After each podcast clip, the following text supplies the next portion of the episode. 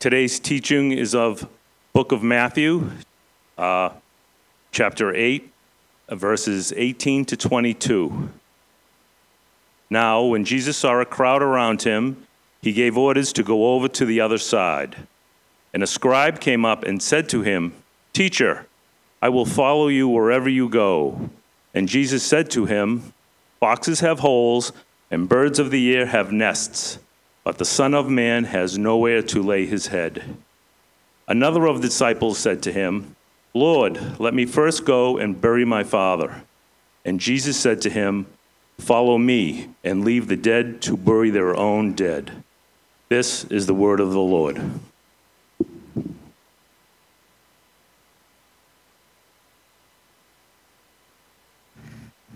Thank you, Ernie. Good morning. Let's pray.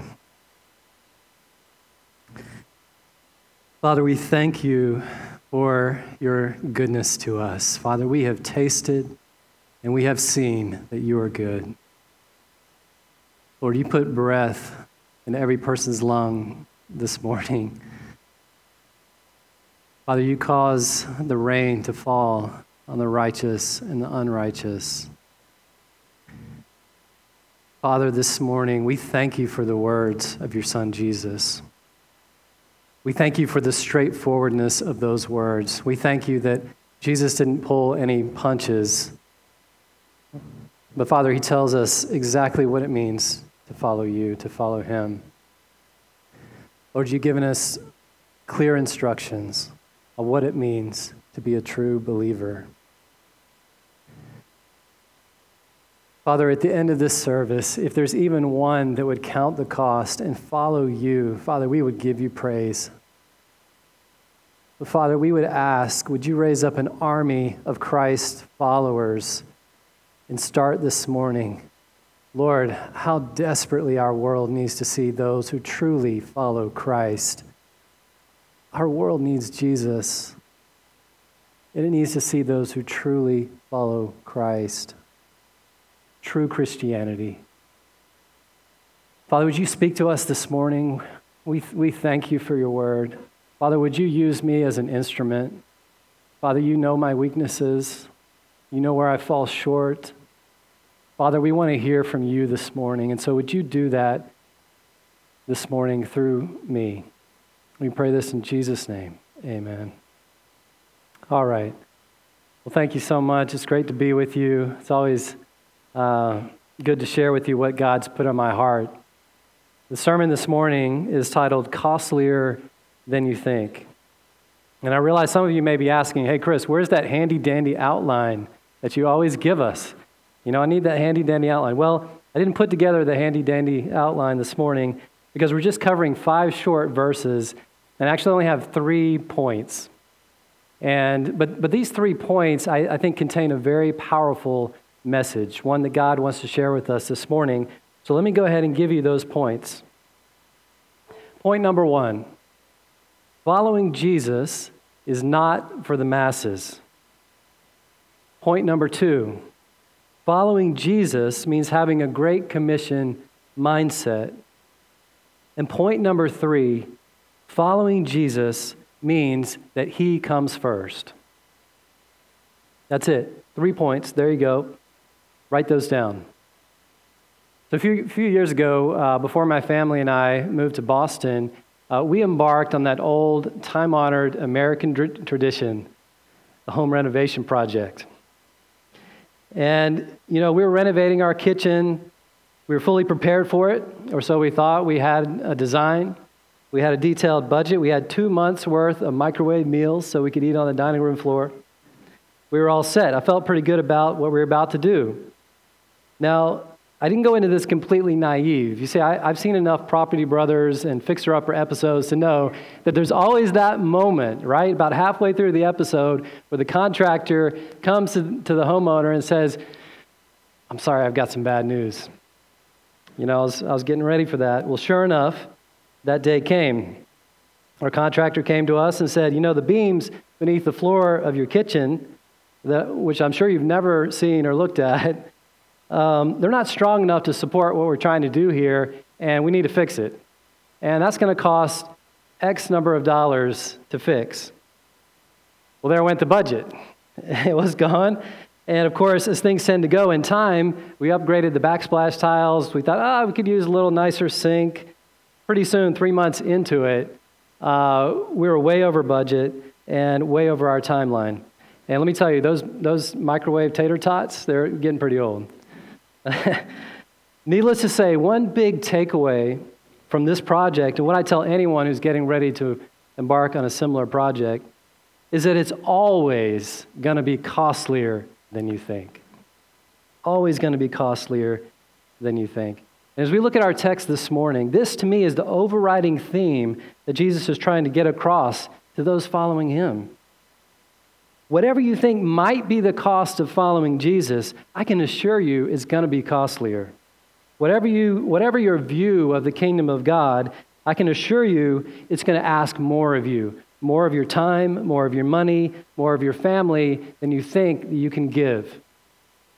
But as I hope we'll find out, it's all worth it. It's all worth it. So let's begin looking in verse 18 of our passage this morning. In verse 18, the first thing we see is that following Jesus is not for the masses. If you have your Bibles, I want you to look with me, and I want to give you just a heads up. I don't have a ton of slides this morning. I want us to use our Bibles. I'm going to make you work this morning. Phones, Bibles, whatever you've got. So let's look at verse 18. Matthew chapter 8, verse 18. Now, when Jesus saw a crowd around him, he gave orders to go over to the other side. You know, I, I like how the New Living Translation actually translates this. Oh, you know what? We, we do have slides. Who put those slides in there? um, all right. Okay, you, I'm still going to make you work. We're getting there. Uh, okay. So I, I, really like the way the New Living Translation says it. it. It provides a little bit more clarity to this verse. It says this It says, When Jesus saw the crowd around him, he instructed his disciples to cross to the other side of the lake. So here, Jesus is tired. It's been a long day. He instructs his disciples to go over to the other side of the Sea of Galilee. And what's probably most striking about Jesus' instruction is that even though we see all throughout the Gospels large crowds following Jesus wherever he goes, he's constantly saying things that generally don't lend themselves to attracting a lot of people. Jesus, in other words, he's not trying to win friends and influence people. If your intention is to start a large movement and draw a crowd, you typically don't say things like, Blessed are those who are persecuted on my account. Or unless your righteousness exceeds that of the scribes and Pharisees, you're not going to enter the kingdom of heaven. Or the gate is narrow and the way is hard that leads to life, and few find it. Jesus is not your typical smooth talking megachurch pastor or politician he tries to gauge the room so that he can say whatever he thinks the room might want to hear. That was on perfect display last Wednesday night. Jesus is different. He spoke with authority. Look with me, if you will, at Matthew chapter 7, verses 28 to 29. All right, it's not there. Matthew chapter 7, verses 28 to 29. Just flip the page. It says this It says, And when Jesus finished these sayings, the crowds were astonished at his teaching, for he was teaching them as one who had authority and not as their scribes. As we continue to read, we're going to see examples of the kinds of people that made up the crowds that were following Jesus. We know from reading the gospel that there wasn't a member of society, tax collectors, fishermen, religious leaders who weren't affected in some way by Jesus. But for the most part, these were people, regardless of their profession, who were driven by selfish motives and a desire really to see Jesus perform miracles. Not those interested in laying down their lives for the cause of Christ. We know this in part because at the time of Jesus' death, where were they? They were nowhere to be found. So, the first person we see in the crowd that Matthew highlights is a person that Tim Keller likes to call the idealist. The idealist. Read with me in verses 19 to 20, uh, chapter 8, verses 19 to 20. Matthew writes, And a scribe came up and said to him, Teacher, I'll follow you wherever you go. And Jesus said to him, Foxes have holes, and birds of the air have nests, but the Son of Man has nowhere to lay his head. I love how Jesus never responds in the way that you might think. He's always thinking of the bigger picture, right? He's always looking at the motives, he's always looking at the heart. Instead of a straightforward, hey man, I know you're an expert in the law, but you have no idea what you're signing up for. He responds with a more cryptic Foxes have holes, birds have nests, but I don't have anywhere to lay my head. In other words, he responds, If the Son of Man, you know, you know the Son of Man, Daniel chapter 7, verse 13, the one that he prophesied about, about who's going to be given all dominion and glory and an eternal kingdom where all people will worship and serve him. Yeah, you know, the God of the universe, the God of heaven and earth, if he has nowhere to lay his head, what makes you think you're going to fare any better? It's clear by the scribe's promise to follow Jesus wherever he might go. And Jesus' response to him that he really has no idea who Jesus is or where he's going. He's an idealist. He's seen enough of Jesus' miracles to know a good thing when he sees it. And he's ready to promise the world to gain Jesus' favor. Now, we've all known idealists. Typically, idealists are those who are younger, maybe they're more immature in their faith. They have no idea what they're committing to, but they're all in. If you have kids, you're living with an idealist. You're living with idealist. So, lately, one of the big debates in our house is who can eat a full adult Chick fil A meal? My older kids are constantly trying to prove to me that they're too old for that kids' meal and they can finish an entire spicy chicken with fries. As far as I can remember, they've never actually finished eating a, a spicy chicken with fries adult meal at Chick fil A. But this doesn't stop them from arguing with me each time we go to Chick fil A and saying, Dad, Dad, Dad, the kids' meal is not enough. It's not enough food for me. And their arguments can get pretty nonsensical at times. Dad, you remember that time when I ate eight slices of pizza? Like, what does pizza have to do with Chick fil A sandwiches? It just doesn't make any sense. Dad, I'm so hungry. I've never been more hungry in all my life. Are you sure about that? I'm going to finish this meal. Inevitably, I give in, right? I give in. Chick fil A sandwiches, half Chick fil A sandwiches end up in our fridge and only to be thrown out the next day. But sadly, when it comes to making promises to God, we're often not much different than our kids, are we? We say things like, Jesus, if you help me get that promotion at work, I'll do whatever it is you want me to do. Jesus, if you help me marry that person, I'll become a missionary. Jesus, if you help me get into that school, I promise, I promise, 100%, I'm going to follow you once I get there. Like a father or mother who knows their child best, Jesus isn't interested in your idealistic promises, He's interested in your obedience. What we also see implied here in Jesus' encounter is unlike the idealist, Jesus knows where he is going. He's going to the cross. Jesus was on a mission. He was sent by his Father for a singular purpose. What was that purpose? To seek and to save the lost. That's it. People who don't lay their head on the same pillow every night, they're people on the go. Jesus was, for the most of his teaching, on the run. He was on the run from the religious elite, he was on the run from the Roman authorities.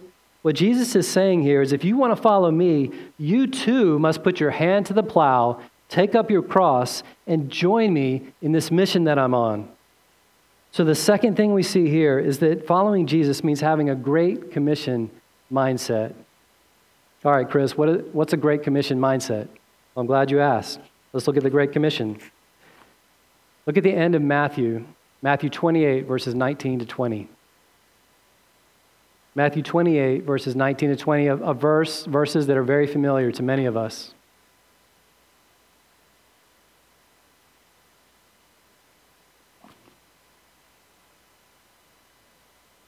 In Matthew 28, 19 to 20, the final words of Jesus recorded by Matthew in his gospel. Jesus commissions his disciples by saying this He says, Go therefore and make disciples of all nations, baptizing them in the name of the Father and of the Son and of the Holy Spirit, teaching them to observe all that I have commanded you. And behold, I am, I am with you always to the end of the age. Notice what Jesus is not saying here. He's not saying, guys, you know, if you're up for it, I'll tell you what would be really nice. Like if you could just, you know, take some time out of your day, maybe once in a while, tell some other people about me. Not that difficult. You know, and, and what would be even better, I, I, guys, I know you're really busy and you've got a busy schedule, but if you could fit this in, maybe teach them how to do some of the things that I taught. I really appreciate that. That's not what he's saying. Those with a Great Commission mindset don't see Jesus as an add on to their already busy schedule. Those with a Great Commission mindset, like any good soldier, count the cost before they sign up to fight. Being on mission with Christ means having a changed way of life, a countercultural disposition, disposition that defines you. It means wearing Christ on your sleeve and being proud of it. Are you ready for that? The scribe that we see here was full of youthful enthusiasm. He may have even been sincere, but he was sincerely wrong about what it meant to follow Jesus and who Jesus was. So, knowing this, the question to us this morning is really pretty simple Who do you think Jesus is? Well, let me introduce him to you. If you have your Bibles or your phone, look with me at Isaiah chapter 53 a long passage of Scripture, but I think it's important for us to read. Isaiah chapter 53.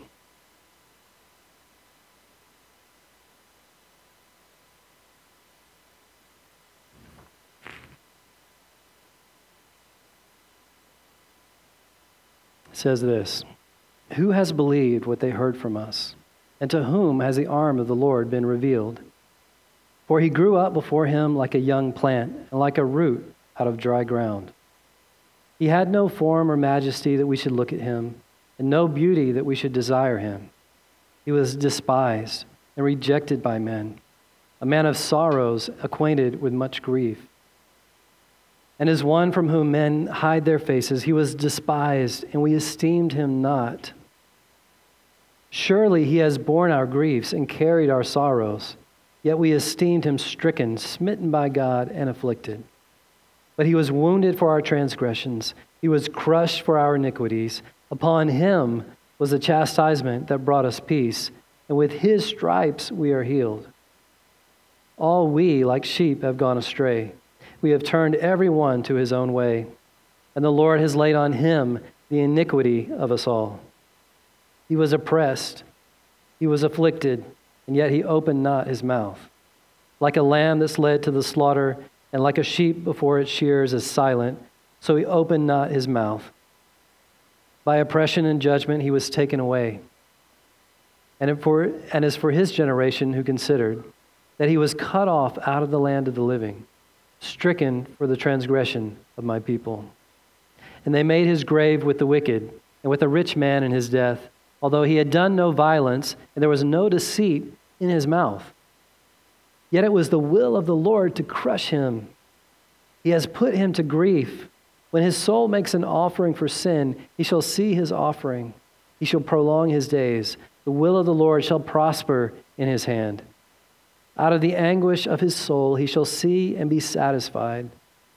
By his knowledge shall the righteous one, my servant, make many to be accounted righteous, and he shall bear their iniquities.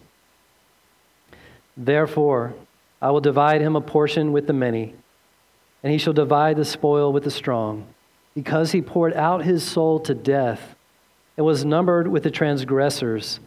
Yet he bore the sin of many and makes interse- intercession for the transgressors. Jesus is a suffering servant. Is this the Jesus that you know? Or is it the placid anodyne, genie in a bottle Jesus, presented by so many so called churches today that you know.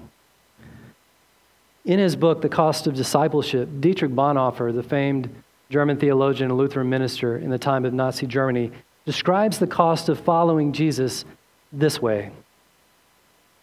He said, The cross is laid on every Christian. The first Christ suffering, which every man must experience, is the call to abandon the attachments of this world. It is the dying, it is that dying of the old man, which is the result of his encounter with Christ. As we embark upon discipleship, we surrender ourselves to Christ in union with his death. We give our lives to death. Thus it begins. The cross is not the terrible end to an otherwise God fearing and happy life, but it meets us at the beginning of our communion with Christ. When Christ calls a man, he bids him come and die. What Bonhoeffer is saying, what our passage this morning teaches, is that there is no neutral ground when it comes to the kingdom of God.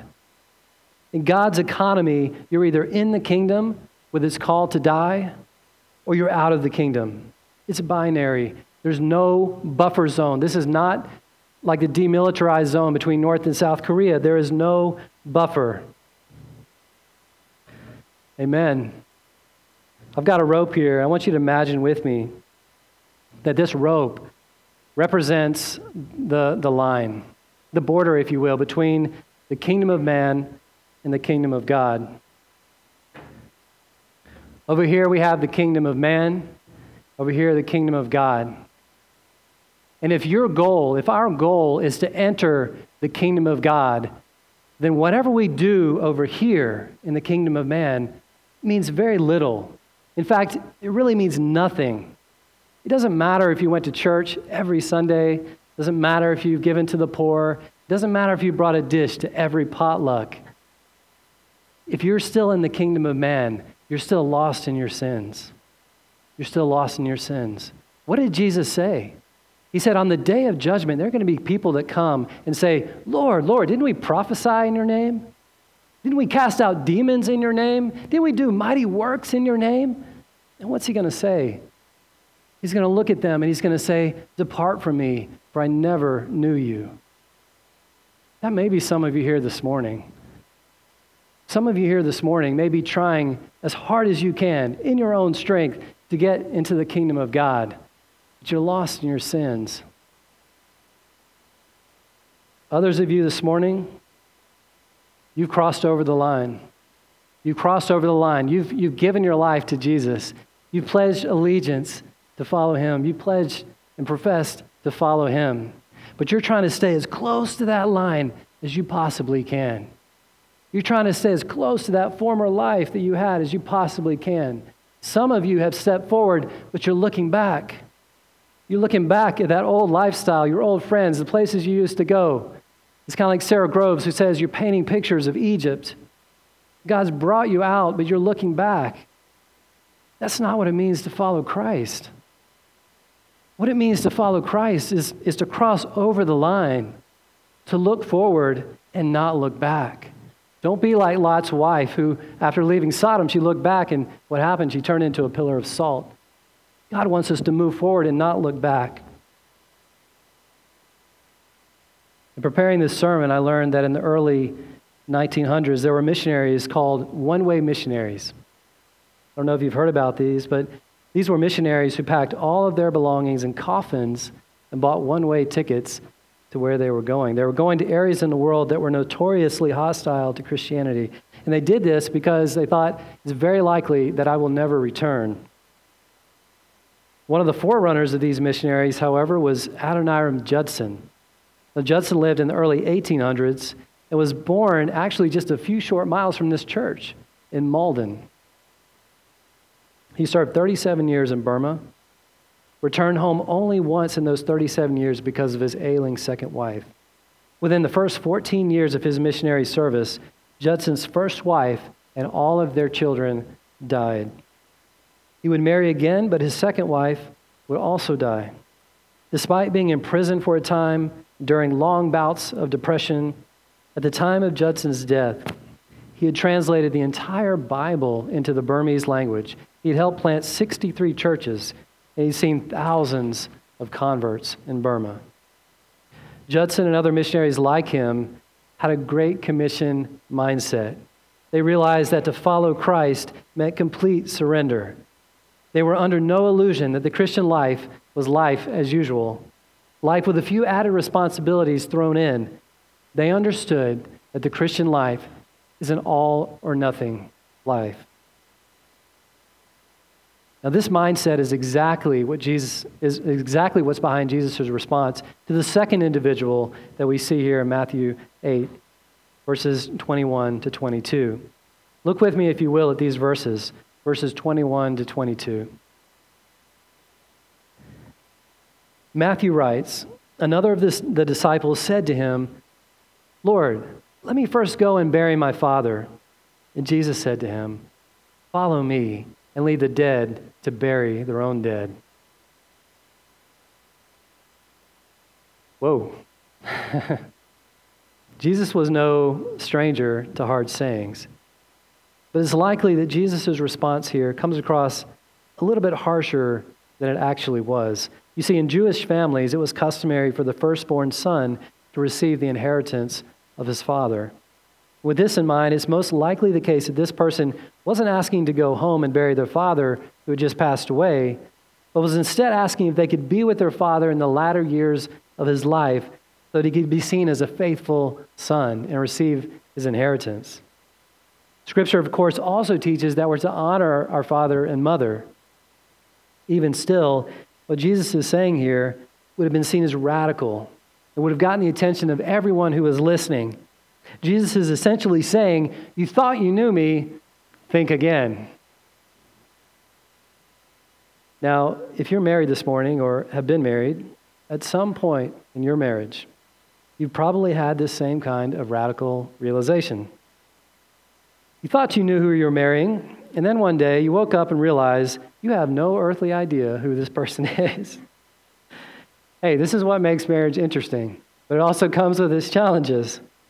This past spring, several of us participated in a, uh, and are still participating in a Sunday morning marriage class. And the original title for the textbook for that class was, What Did You Expect? It was actually the title of the book. The reality is, is that none of us can know exactly what following Christ will mean for our future. But what it does mean is that we can never say, I will follow you, but Following Jesus means never saying, like this person in our passage, yes, but.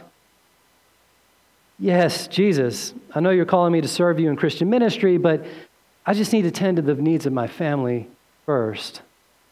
Yes, Jesus, I know you're calling me to give more to the church or Christian causes, but I just need to become a little bit more financially secure before I do that. Yes, Jesus, I know you've called me to date someone who's a true believer, but you know, I'm, I'm kind of confused about my own relationship with you right now. And once I get that straightened out, Jesus, I promise, I'm not going to date that person anymore. I'll get out of this relationship and then I'll follow you. We do this. We say things like this. If you know much about the story of St. Augustine, you know that before he came to Christ, he lived with a mistress that he loved very much. The story goes that one day he overheard the teachings of the Bishop Ambrose on chastity, and he began to feel guilty about the way he was living, specifically about this relationship with his mistress. Augustine's response to this guilt was to pray, Lord, make me pure, but not yet. How often are we just like Augustine? We want to straddle the line. We like our conveniences. We want the best of both worlds, or at least what we think is the best of this world. You know, I started my sermon this morning by saying that following Jesus is costlier than you think. And that's true. But there's another truth, an even greater truth. And that is that the cost of not following Jesus is even costlier. Jesus says in Luke 9, verses 23 to 25, that if anyone would come after me, let him deny himself, take up his cross daily, and follow me. For whoever would save his life will lose it, but whoever loses his life for my sake will save it. For what does it profit a man if he gains the whole world and yet loses his soul? If you're here this morning and you're playing church, maybe you're trying to impress someone, Maybe you're playing the odds by holding on to the things of this world, thinking that if all this Bible stuff isn't true, At least I've got to, I've had a chance to enjoy the finer things of life. But if it happens to be true, then well, I may get into heaven by the skin of my teeth, but I'm still going to get in. I can assure you, if this is you, there is no remission for your sins. I had a pastor who used to say, There's no one after going to hell who says, Man, I sure fooled them. I had it all. Those Christians thought I was one of them. Trust me, that is not a thing. The only person you're fooling is yourself. Listen to what Augustine said later in his life. He said, I was bound down by the disease of the flesh. Its deadly desires were a chain that I dragged along with me, yet I was afraid to be freed from it. For my part, I was a prisoner of habit, suffering cruel torments through trying to satisfy a lust that can never be satisfied. Is that you this morning?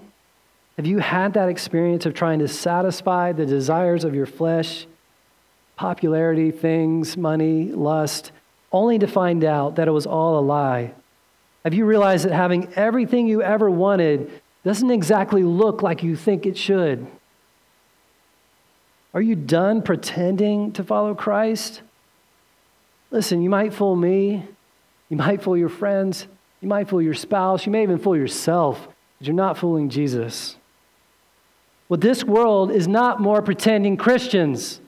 What it needs are faithful Christ followers who live what they preach. Faithful Christ followers who have counted the cost and are looking straight ahead.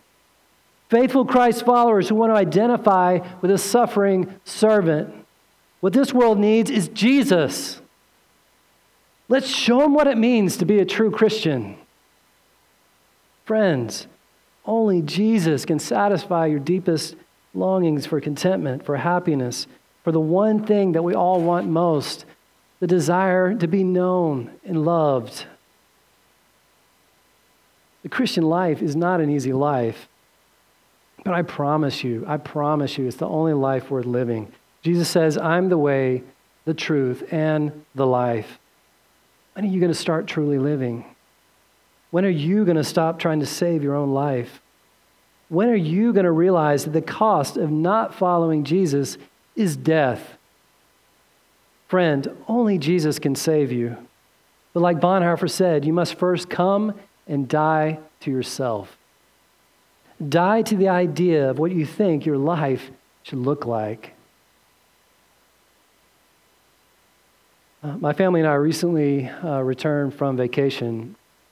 And a few days after we returned, I was driving down the narrow, winding road that leads to our house. And I noticed on the side of the road a bouquet of flowers. They were along, uh, they were up against a tree. Uh, I didn't think much of it until the next day I noticed there were a few more flowers up against that same tree. Soon, in the midst of several flowers, there sat a small white wooden cross leaned up against the tree with some initials on it. One day I was driving home and I drove past a group of people. There was probably 20, 30 people. The oldest among them had to be in their, maybe their mid 20s. They were all huddled around the tree with that small white wooden cross with the initials on it.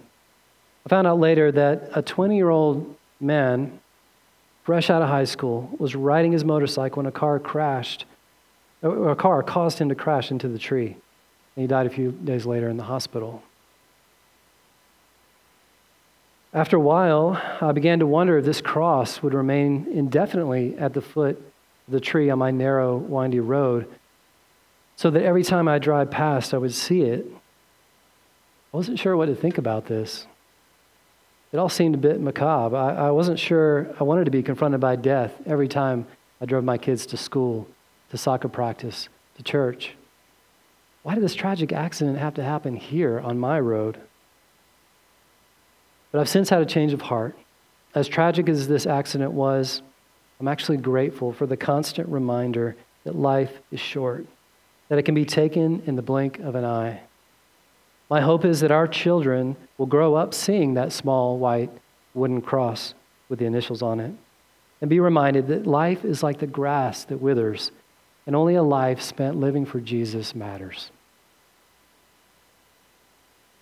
Now, as Christians, it's easy to hear a sermon on the cost of following Christ and think, whoa, whoa, whoa, Chris, This is far too crazy, far too radical. I know what Jesus is up to here. There is no way I'm selling everything I have and moving to Africa to be a missionary.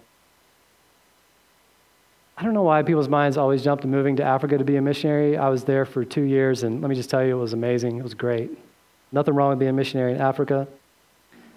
Look, I have no idea what God is calling you to. He may be calling you to, ser- to sell everything and move to Africa. There are some in this room I know I've spoken with, I've prayed with about that very thing.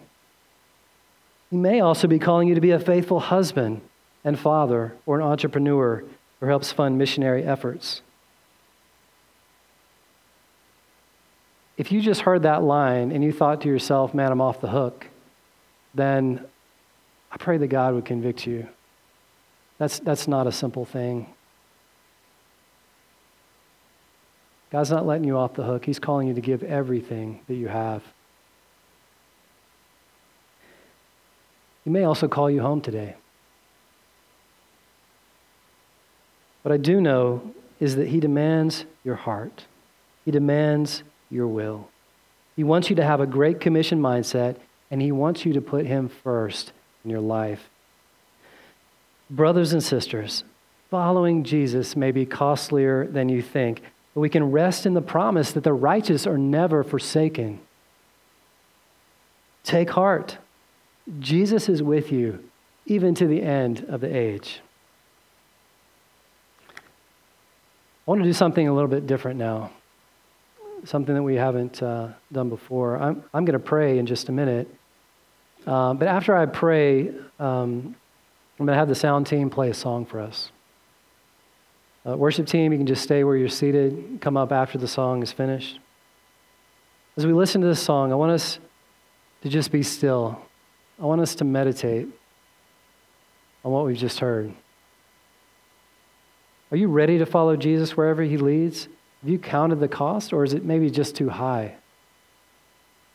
Are you wanting to put your hand to the plow and look forward without looking back? What are you holding on to? If God's speaking to you this morning, please do business with him. Let's not hesitate. Do business with him. All right, let's pray. Father, I pray that you would do business with men and women in this room this morning. Father, this is a difficult word. These are hard sayings. Father, you've asked us to count the cost. Not be like the idealist who says, I'll go with you wherever you go, but has no intention of, of counting the cost, doesn't know that you're going to the cross. Father, would we take up our cross and follow you wherever you might lead us? I pray that you would do this in Jesus' name.